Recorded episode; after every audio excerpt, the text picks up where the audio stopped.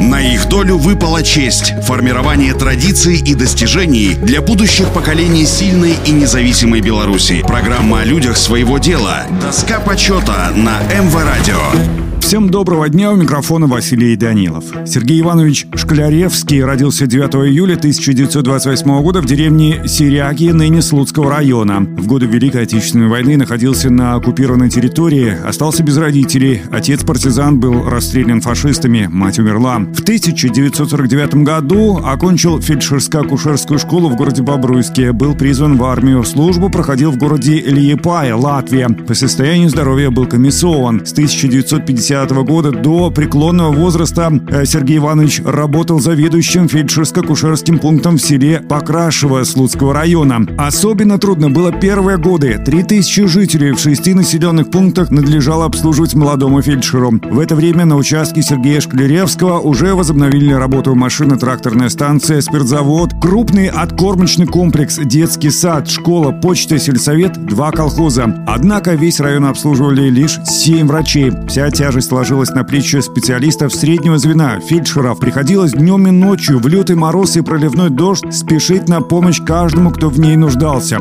Особое внимание Сергей Иванович уделял детям, их здоровью. Собственными руками делал сотни прививок, за 10 лет искоренил детские инфекции, дифтерию, корь, скарлатину. Сам принимал роды, бывало, по 70 в год и чаще всего на дому. Сергей Иванович Шклеревский награжден двумя орденами Ордена Ленина, медалями, является почетным почетным гражданином Минской области.